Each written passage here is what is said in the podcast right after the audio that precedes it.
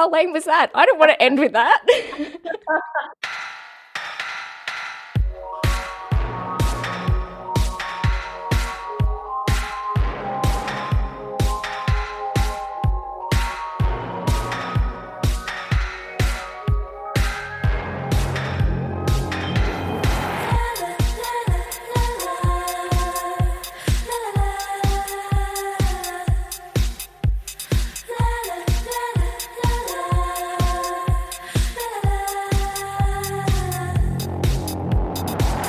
Welcome to Sisteria, a podcast about women and non binary creatives and their experiences creating and consuming arts and culture. I'm your host, Steph Van Schilt, and in today's episode, I speak with award winning screenwriter and director Corrie Chen. Corrie has directed shows like Foxtel's Wentworth, Channel 10's Five Bedrooms, and the SBS series Homecoming Queens, which she also executive produced. Corrie was the 2018 Film Victoria's Greg Tepper Award recipient in recognition for outstanding achievement in directing. I spoke with Corrie about how she came to work in the screen industry. We discussed diversity in the local arts community and tips for work life balance when working from home. I started off by asking Corrie how her creative work was going during Melbourne's lockdown. Well, um, I had just, very luckily, just finished the show I was on, which was uh, Wentworth in March, bef- like two weeks before COVID went down. So I was lucky because I didn't have to sort of deal with the fallout of whatever that meant. Um, and my plan was to um, go into writing on a couple of projects I had. And now I was meant to start a show end of May, and that's been delayed. So it's been a couple of months um, just regrouping and I guess like everyone else, you swing from being quite frustrated and miserable to trying to figure out the meaning of life, which I think is very important for people in this field to try and interrogate what are we doing and why we're doing it. And strangely enough, I don't think I've really had time in the last 18 months to ask myself that question. So I've done a bit of creative soul searching in what do I really want to do and why did I get into this in the first place? And why did you? I do love that we're like 30 seconds in and you're already like existential crises. Let's cut, cut the shit. Let's get into it. That's very common. so, um, what did you um, find out? Have you had any epiphanies? I think what's good, you know, the luxury of time and i am aware that i'm um, in a position where because i don't have children or um, pets uh, nothing is really taking up my time other than myself uh, and my own thoughts. So yeah with the luxury of time i've just been able to you know this industry is so fast paced and so ambition driven certainly I am anyway. And um, I think I've just kind of barreled from project to project and goal to goal without asking yes, but why? And being able to ask the why and ask yes, but should I with every project that comes is um has been quite eye opening because I'm just sort of and with the anxiety of the current political moment to just um, take stock and go, well, what am I putting out into the world? And the responsibility of the storyteller to think about the contributions to culture. Does that mean you're at a point now, do you think, that you would say, no, I don't want to work on something that's like that? Where in the past, maybe you were like, oh, I'm more emerging. I kind of have to say yes to whatever's coming along. Is that how yeah. you're feeling, maybe? Yeah, I mean, certainly I'd always believed myself to be someone who um, thought quite hard about how I was going to curate my IMDb. Um, and even if projects um, haven't turned out in this the way that I had hoped they would turn out, somewhere along the line earlier on, there was something in the moral integrity of the project that I really believed in. Um, so yeah, so suffice to say that I, I'd always I would like to think I'd always been that person that would say no to something that I didn't agree with. But um, I think the difference is certainly, you know, as, as a small example, is um, I was quite obsessed uh, with the idea of you know working overseas, working in the US, especially because it's almost an assumption now from everyone that that's what people should do and you know should um, aspire to. Um, it's kind of like the um, short film to feature film trajectory, Australia yeah. to US, right? Like yeah, and um, and certainly not to say that I'm not interested, but I'm just it's it's a very very big question in that if I really if what drives me as a storyteller is to change and make culture, why am I contributing to that in a culture that isn't mine? You know, and um, the you know the Australian screen industry is really fighting for its life right now in a variety of different ways, and uh, it's made me really believe and realize that the fight that I want to be in is here. Right. So you're like gonna double down at home. Well, I mean, this is on the uh, record. We're gonna follow up. No, we're not. I won't follow up with you. Um, I, I'm more. Um, I, I think for the next little while, and I don't know what little while means in time, but just for the for the next little while, I feel like a lot of my choices will be um, driven by my heart, whatever that means. And also, I mean, there's no moving at the moment, so you like we can't go anywhere. So it's kind of what change can you make, and what drive can you get from staying home? Like, what can you do to this industry and for this industry and for your own career while you can't go anywhere else? Yeah, yeah. Um, I mean, that's a that's the question, isn't it? And like broadly speaking, um, I guess when I uh, you know talk about uh, making decisions driven by my heart, it's really talking about Australian stories as a um, a holistic concept. Not to say Australian stories can't be set overseas and all of that, but um, I what made me want to get into this, you know, as a kid, is a desire to, um, a desire to see stories that resemble my identity on screen, and small changes and waves of storytelling have gone some way to do that, but certainly uh, not to the extent I would hope. And, you know, COVID has made me think a lot about legacy. And I was suddenly like, well, what if in 10 years' time, you know, say I do go to the US and end up with a long list of amazing IMDb credits from the US, but it's not doing anything for child me. Uh, and um, and I'm still just grappling with what that means.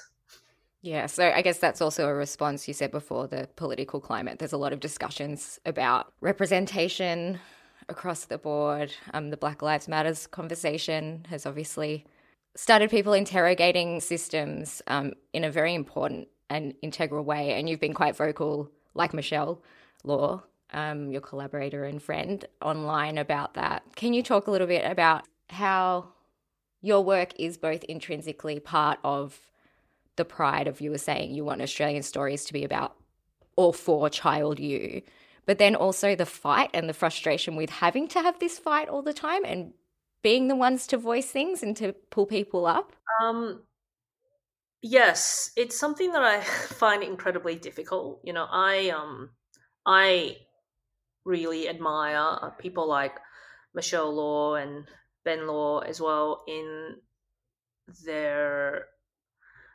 resilience and courage in being able to constantly be be really at the coal face of these conversations and um, call people out. And uh, I absolutely stand alongside them and trying to do my bit. But um, I am someone that feels things very deeply, and uh, it like I won't deny it. It has been a really incredibly overwhelming oh, three to four weeks, I think. Um, you know, I have quite conservative parents, so I've grown up with a certain um, perception and have really been taught to put white Australians on a level above myself. Like, um, so to suddenly really have my eyes open to how I have maybe enacted or played into um, white supremacy in little subtle ways, uh, I think has been a I've had my own reckoning of um, my actions, and b looking at my um, the the white people in my life, and there's a lot of them who you know are part of my loved ones and my closest peers, and become becoming like almost suspicious of their true intentions, and a lot of the time it's unjustified. But I think in the month last uh, last month, a few of them may have been exposed to me, and it's being um, upsetting in that sense. That's deeply hurtful because it's not only yeah career, but that's personal. Yeah, yeah. And I guess the whole but the whole thing is personal that we're talking about, right? Like you can't separate your personhood and how you're feeling about your sense of identity from fighting for these things in your career. yeah, career. absolutely, and uh, and especially because you know this certainly how I like to work. Um, this field is something that is driven by personal experiences and you know personal emotions. So yeah, the it's been a hectic few weeks and I guess I'm still trying to I'm still in the midst of dealing with the fallout of that, like within myself. And what I'm hoping that this next month will bring is um, like I'd like to go some way into regaining trust or whatever this new normal of trust um, looks like because like I kind of need it to survive. Maybe I just don't want to keep dragging you down into a misery pit. yeah, I'm um learn. I'm, I'm, look, I think uh, what is important to be a modern person of color is um you know there is i feel like i have a responsibility to find the tools of resilience and um i am still trying to learn what that looks like uh and even though you know i go through phases of uh, I don't want to talk about this ever again. I don't want to deal with it. In, to realizing, yes, but what at the same time, what is my responsibility? Um, because I, you know, there there aren't a lot of Asian directors in Australia. Certainly not many Asian female directors, and um, I do feel like being in that position means that um, you know, I do I have to carry some of the burden. You studied at VCA, that's right, isn't it? And you recently went back last year and did a speech to the graduating class, which is something that I feel like you only ever see in film and TV. Like that happened in your real life. What was that like? uh, it was quite funny actually, because um, look, I, I'm not a vindictive person, but I certainly remember very clearly that um, I never received an award from my two years at, at film school. Uh, from memory, both years that I was there, the person that gave the graduating um, speech was a, um, a white male director. Um, so it, it, did feel really good to be asked. And um, I went about, as I was sort of putting together my words, I kind of just thought, like, fuck, what would I have loved to have been told. Um, like I, the, the the day after my sort of graduating night when I didn't win any prizes, I just wept for 10 minutes, maybe longer. Um, and um, and it took some t- a number of years to realize that oh um, everyone has a path and that it it's okay if it doesn't look like the thing that everyone keeps telling you it should look like which for me at the time was you know make an award winning short which will lead to your feature. And but i think that idea of it needs to look like this um, was something that works for me in a variety of ways because like i don't look like what a director is supposed to look like. So um, yeah and that was something that i really want to drill home to the students. Like it's it it's such a long path. It's so hard but um you know I guess part of the journey is you chipping away at this lump of a road to um yeah figure out where it leads. Because you after you did graduate you went on to win awards in your career so fuck the vca like they missed out on that one. Um and you've gone on to direct tv um both like teen comedy drama and i was going to say adult drama, but that sounds like porn, doesn't it? If you put adult in front of anything, you haven't done porn that I know of. Up to you. Um, and but what what did that path look like for you from graduating to becoming an award winning director? What? Mm. Yeah, how did it look? Well, I and screenwriter. Was, sorry. Yeah, I was really drawn to television, um, except when I finished VCA, television was really uncool and no one wanted to do it. Ah. television books behind me. I was I was at uni studying criticism and I wanted to write about TV, probably roughly the same time. I'm in my mid 30s. And everyone was like, no, you've got to write about film. It's all about film. And I was like, TV is coming, it is changing. You don't understand. And no one got it. And now everyone watches, talks, lives, breathes TV. Yeah, exactly. Um, so uh, it was actually quite hard to figure out how to get into television because um, it was it, it, it was just its own little world. Like not a lot of the producers crossed over and you know um, all of that. But I. Uh, I mean, I guess the the simple story is I started like doing work experience and then eventually note taking in writers' rooms, which um and at the same time I would write my own stuff and write it and direct my own shorts. Um and uh, but my I guess my biggest thing is I wanted to get on set, so I shadow directors and I think the thing is that uh, the thing that I did a lot of is I basically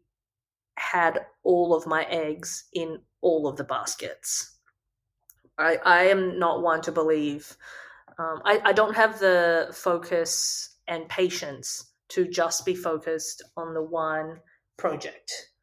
So, yes, I was note taking, but I was also looking at what funds were available to me as um, as a writer director, either writing stuff for development or directing short films and documentaries, which was something that I also did. Um, and then I was also looking at what grants were available to me through the talent escalator programs at Screen Australia for shadowing directors. And basically, at some stage, like I would have a number of applications in for whatever I could get my hands on. And um, and slowly by doing that by asking questions by speaking to these faceless people at screen agencies um, they start to invest in you as a person and in your journey um, by forcing yourself to ask questions it starts like your dream starts feel starts to feel less scary and less um, hypothetical. It just becomes a thing that you will eventually do um, if um, yeah if if things happened in the right way. Um, having said that, it still took me six years after film school for me to get hired on my, you know, first directing job. Uh, but since then, uh, I've been, yeah, very grateful that it's been constant. And how long did you have this dream? Was this something that you always knew? Are you the kind of, were you the kind of kid who was like, I want to make that stuff that I'm watching on this screen? Or were you someone who maybe studied or at school did media studies and you were like, oh, that'd be interesting, that'd be cool, I'd like to do that? I did. Uh, I've I sort of I first remembered having this desire in I want to say when I was 11 years old, because um, my dad gave me his old video camera, and you know I um you know in my first sleepover I for some reason we were watching Scream. You know, it was in the late nineties. I was going to say because it was the late nineties. What else would you be watching? Yeah, yeah. and um, we just uh, decided to remake the opening sequence, and it really took hold. Like I still remember the feeling of that, like so viscerally. Um, but the thing is, I really repressed this desire for another ten years. I think quite easily. Um, I did. I dabbled in arts commerce at university, and then but I quit that and transferred into a media degree at RMIT. And it was there I was able to in one of the electives. Um, I had an encouragement of a you know one of my tutors who was like, "You should apply to VCA." and that was all it, it, took like i just needed that person to tell me it's okay and you should do it which is a validation that i think i sometimes still look for but i'm, I'm trying to teach myself to give me that validation it's hard though when you've for like what 21 years you haven't had that self validation yeah sometimes you you need somebody to be like you can do that and you're like oh my god i can do that yeah Happens to me all the time. Yeah, totally. I mean, I think it's quite a female thing, isn't it? To mm. um, yeah, to, directing is um, something that uh, assumes, like, the job itself assumes the right to impose your worldview onto a story, which is what makes it distinct and so important but um, that comes that's a very clear sense of bravado that um, I don't think comes naturally to women. I also think there's a class element for me personally, anyway, coming from a like deeply working class background, doing something creative is mm. like perhaps not considered a career. So you'd need to follow some set path of a nine to five job and then you have mm. a career. But yeah, totally. I had no idea what it looks like. You know, um, I don't think I really knew until I started doing um, TV because I certainly had no idea how much you know directors made or got paid or anything. Um, so I think I was very lucky in that I was strangely deluded for a long time that it was going to happen. But certainly my twenties were. Um, oh, it was a bit of a trash pit of um, constantly disappointing my parents to the extent that they just couldn't even like talk about me to family members back in Taiwan anymore. I was a very disgraced daughter. Oh God, how how does it feel reflecting on that now? Um, oh, I'm just relieved. To be honest, I'm I'm so relieved. I um because they they value I guess they value income and having a stable job. So they're thrilled and um, proud in a sense uh, that I'm able to do something that's very Western and cool that they can brag about uh, and has a decent income. but certainly they um, they were barely tolerating it for for a long time. But to their credit, they didn't stop me. Do you think they could have though? By that point? Yeah, that's a really good point. Maybe not. Um I guess I've never given myself the credit for that. I've always kind of just gone, "Oh, they hated it, but they tolerated it." But maybe they did try and stop me and I just still barreled through. I mean, it sounded like that you knew what you wanted to do from when you were ma- remaking Scream, and as you said, your path was divergent and different, but you got there eventually. So no matter what speed bump came along, whether it was your parents or an arts hmm. commerce mm. degree, you were gonna gonna get there eventually. But yeah, yeah, and I think they could. I mean, I was a terrible um, arts commerce student. I don't think. I think the worst grades I ever got in anything was um, in that one year I spent. Um, so, which which would have come as a shock to them as well. Like I'm not. Um, I don't fail most things I do. Yeah. Well, unless you're like deeply unhappy or dissatisfied, right? Like you said you were taking time to write. Now, how is it switching back and forth between writing and directing? Because you do both, and I know that you've done some EP work as well. What is it like swapping back and forth? I think it depends on when you catch me because uh, I was so excited to go because I just spent you know um, over a year basically going back to back with directing different shows. So to go into uh, lockdown, essentially writing this show um, that I had been um, uh, thinking about for a little while was ex- was so exciting, and um, to just think about story in its most pure form without all the other logistical, budget, time, people management side of things, which is what a lot of directing is. Uh, but now we're two and a half months later. I'm kind of like, oh my god, I can't. I just I can't be with myself anymore. like I need to go out and problem solve and actually like make it happen instead of imagining it. So, you know, as someone who has a very short attention span and um, can't stay still like in the one place, uh, being able to switch between the two hats is incredibly um, it's like a it's like oxygen i think it rejuvenates my passion for the other thing that i'm not doing i feel that um yeah but i i mean i, I, I will say that uh, you know my first hat and my first love is directing i, I love working with writers um and i w- whereas I would only write for myself to direct.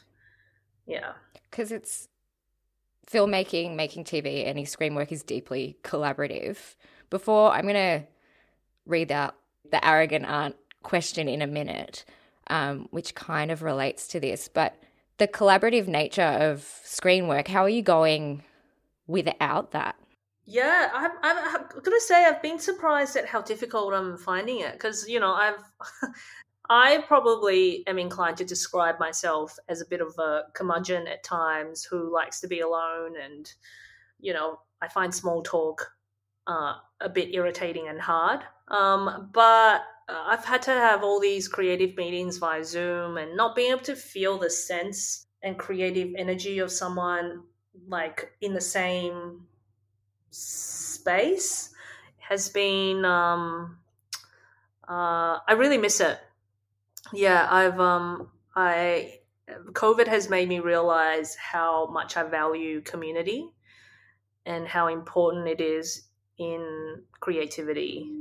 So I'm really looking forward to starting pre and just being able to more hopefully being able to be in the same office and space as other people. Um because there is a tactility yeah. obviously to directing and filmmaking that is being in person and behind a camera and seeing and even the physicality of performers right? And having them yeah. there that has been taken away. I can't yeah. Yeah totally. And even having like you know costume meetings and makeup meetings where like technically all the information is there in front of you but i miss um the little additional ideas that comes from um, and it's an indescribable quality but it just comes from being able to assess a person in the real world all the little nuanced um, aspects of character because I, you know, I really believe in the whatever the role you are, like what you as a person bring to the work. Like it's not just about your ideas; it's about your life experiences and how you move through the world.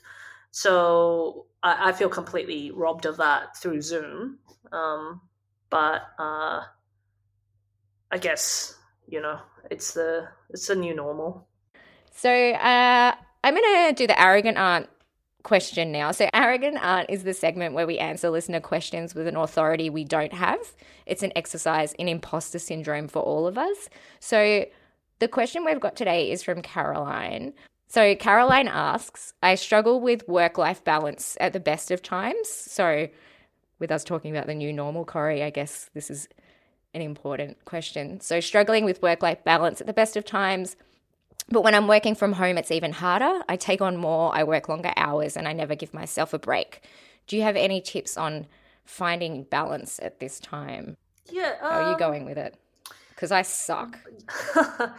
I don't know if I have ever done it properly. I'm just trying to think how to answer that question. And I think it depends on what.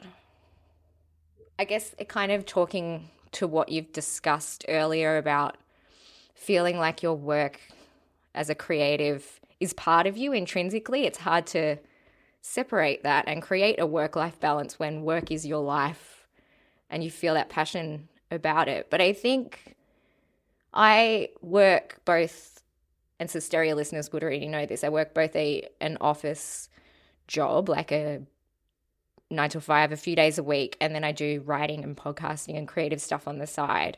So for me, working from home on both of those things is a lot, and I struggle even on the day. Like I'm just doing too many hours. Like I automatically get up and sit behind the computer, and because I'm beholden to other people at that office job, I feel a lot of pressure and I'm doing very, very long hours on that.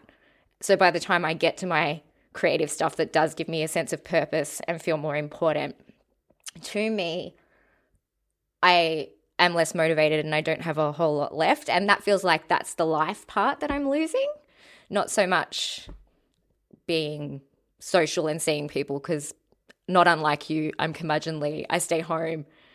I watch TV with my dogs. That's about it. But yeah, I'm struggling. So I don't know if I'm the best person to ask for advice on that. I think what you know what I will say is um uh yes, absolutely this um I I find the concept of work life balance a little bit of a myth um in the job I do in that um, the the work quotation marks is part of life because the work is an expression of yourself. And you know my, my work is is me being able to express my identity and my feelings and um, my how I perceive the world. And and to me that is an expression of life so finding a balance um, uh, per se has uh, has always felt um, a little uh, um, yeah almost like a misguided concept and a way to make ourselves feel bad. Uh, what I have discovered through COVID is trying to adopt habits that um, aren't directly work in that I'm not at the computer typing or you know I'm not um, on a Zoom or whatever um, practical work looks like. Um, but you know these habits that I think ultimately lead to me doing better work um, because COVID has you know meant that being at home a little bit more um, means that I can try and discover whatever these new things are. And they include um, looking after some plants, has been incredibly uh, meditative almost. so I've always really resented the idea of nesting inside a home because I think it comes from a, some commitment, weird commitment stuff, and the idea of being tied down to a place. Um, but I kind of have ha- had to embrace being tied down. So I went and got all these, you know, nice big lush plants, and um, sometimes I just spend like my Sunday mornings polishing the leaves, uh, and it that is meditative, incredibly meditative, and um, just giving myself the twenty minutes of allowing my brain brain to just be curious and um, investigate whatever it, it, it, it is it needs to do, even if that thing is going completely blank.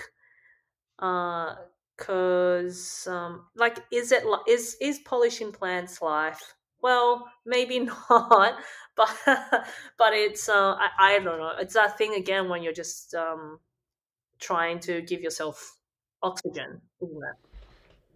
Right, you're trying to create balance in some capacity, and if it's stepping away, then that's the best. Uh, we're also, you mentioned before, you don't have children. I don't have children either. So I think for people with kids, it's a whole different conversation. Um, work and life would definitely bleed together yeah. a lot more.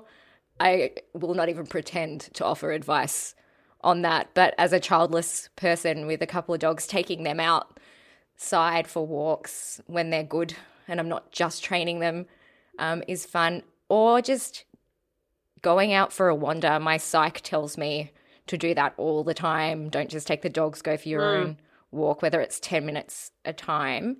Um, so I'm mainly just putting this on record now so that I do have to start doing that. So advising somebody else to do that means that I have to do it myself. Um, yeah, otherwise, I think, like you were saying, it's about creating your own routines and stepping away so that you can come back. Yeah. Feeling more rejuvenated. Yeah, yeah, and I think um because I did spend there was a patch of time where I'm was was I was getting so good at making myself feel bad about what whatever work this work life balance, and I do really believe that um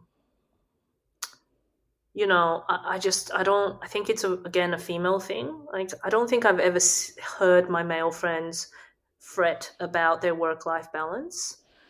So that's why I'm, I'm a little bit allergic to that concept.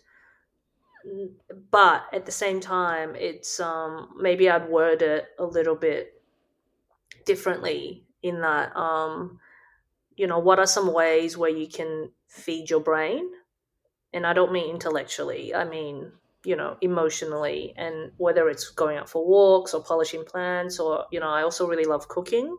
And that's again just a way of allowing my brain to go into a completely different direction to what it normally spends its day doing. Um, and for some people, that could be like connecting with family members, or yeah. So, brain food is uh, yes. my advice. I enjoy cooking too for those reasons. And one thing I, else I do enjoy, and this will probably lead us into the, our Sisteria shout out, where we ask our guests to shout out something that's been giving them joy recently, not just patting their plants, unless that is your shout out, in which case that's fine. Um, my other thing has been literally putting on some good pop music and either cleaning around the house or just like dancing around the house while I'm emptying the recycling bin and just having such a good time. So there's two albums that I want to give a shout out to. The first is Chloe and Halle's Ungodly Hour. So they're a sister duo who were picked up by Beyonce after they covered her on YouTube. They covered Pretty Hurts.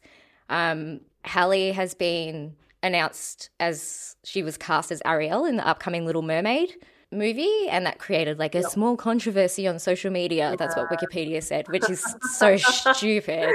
Um, but that's how you know you're famous when you call small controversy.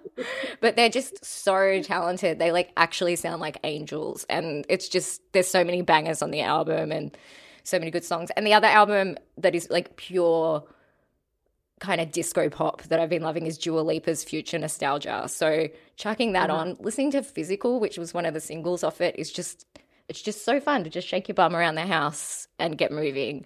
I know it sounds like I'm some yeah. kind of like co- commercial, like an ad of like someone cleaning the house, but that's literally what I've been doing. Whatever makes you happy. Corey, what's your yeah. shout out?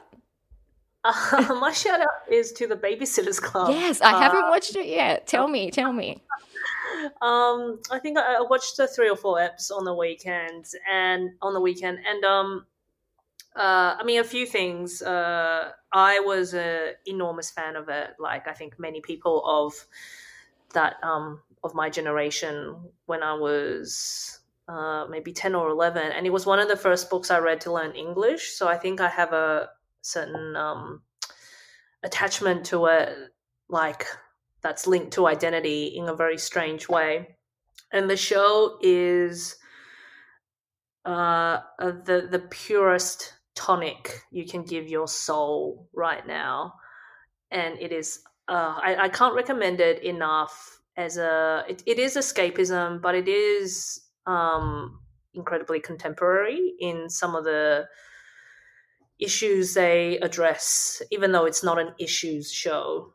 Uh, and it's you know colorful and bubblegum fairy floss you know all of the above um, in the one little package yeah it's it's really beautiful in my other bookcase on the other so you can see there's one behind me one in the hallway, I've got all of the Babysitters Club books. They went from my mm. childhood because I always wanted them, but my parents would never buy me them. I went and visited my cousin and read hers every like second weekend. I would read her books because her parents would buy them. So I found the entire collection at an op shop at a rural oh. town oh. that I lived in for a little while, and I was just like. I like burst into tears. I'm like, how much I'll take here's all my money, like take it. So I just have this beautiful bubblegum colored collection in my hallway of those books. Yeah. I'm saving the Netflix show for. Actually, I wanted to talk to you about you. Did you do an attachment on the leftovers? Yes, I did. I'm yeah. currently watching it for the first time because I'm some kind of weird oh. martyr for apocalyptic. Double down. Yeah. You're in the middle of an apocalypse. Why not double down? How was that?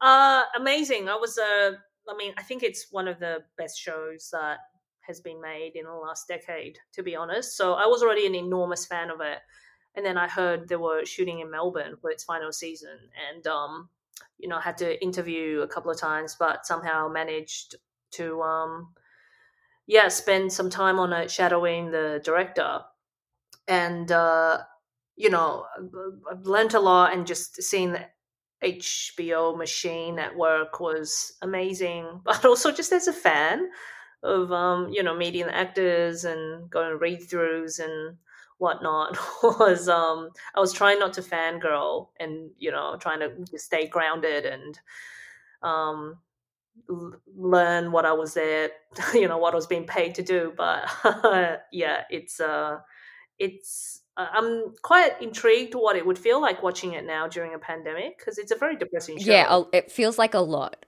Like mm-hmm. talking about stepping back and having relaxing time, but I can't stop watching it as well. And I am yeah. What are you up to? Just finished season one last night, so we're oh, starting. Right. Yeah, season two is from. I think season two is the best season, but um, I mean you got to go through to the end because season three, the ending really pays off whatever everything that's set up, and you. I started to realize that it was essentially a show about storytelling because in season three it allowed characters to just break out into these monologues about something that happened to them in the past.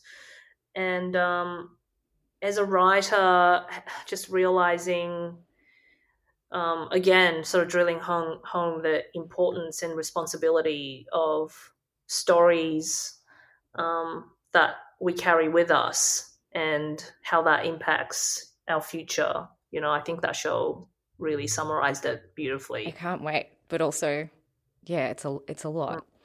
It is a lot. Um, I'll tell mm. you how you got that job, by the way, because you're actually really good. So don't ever say again, somehow I got the job. You got it because you deserved it and you're incredible. Thank you so much for spending time with us today, a part of Sisteria. It's been amazing to talk to you. I hope your plants continue to blossom and that your career does as well. How lame was that? I don't want to end with that. no, thanks for inviting me. That was really fun. Sisteria is supported by the Melbourne City Council Arts Grants Program and recorded on the lands of the Wurundjeri people of the Kulin Nations. We pay our respects to the elders, past and present, and to the elders of all the lands this podcast reaches. Subscribe to Sisteria everywhere and follow us at Sisteria Pod. Links to everything discussed in the episode are available at sisteriapodcast.com. Our theme music is by Rainbow Chan. The song is called Last and it's from her album Spacings. Thanks so much for listening. Stay safe and we hope you tune in again soon. Thank you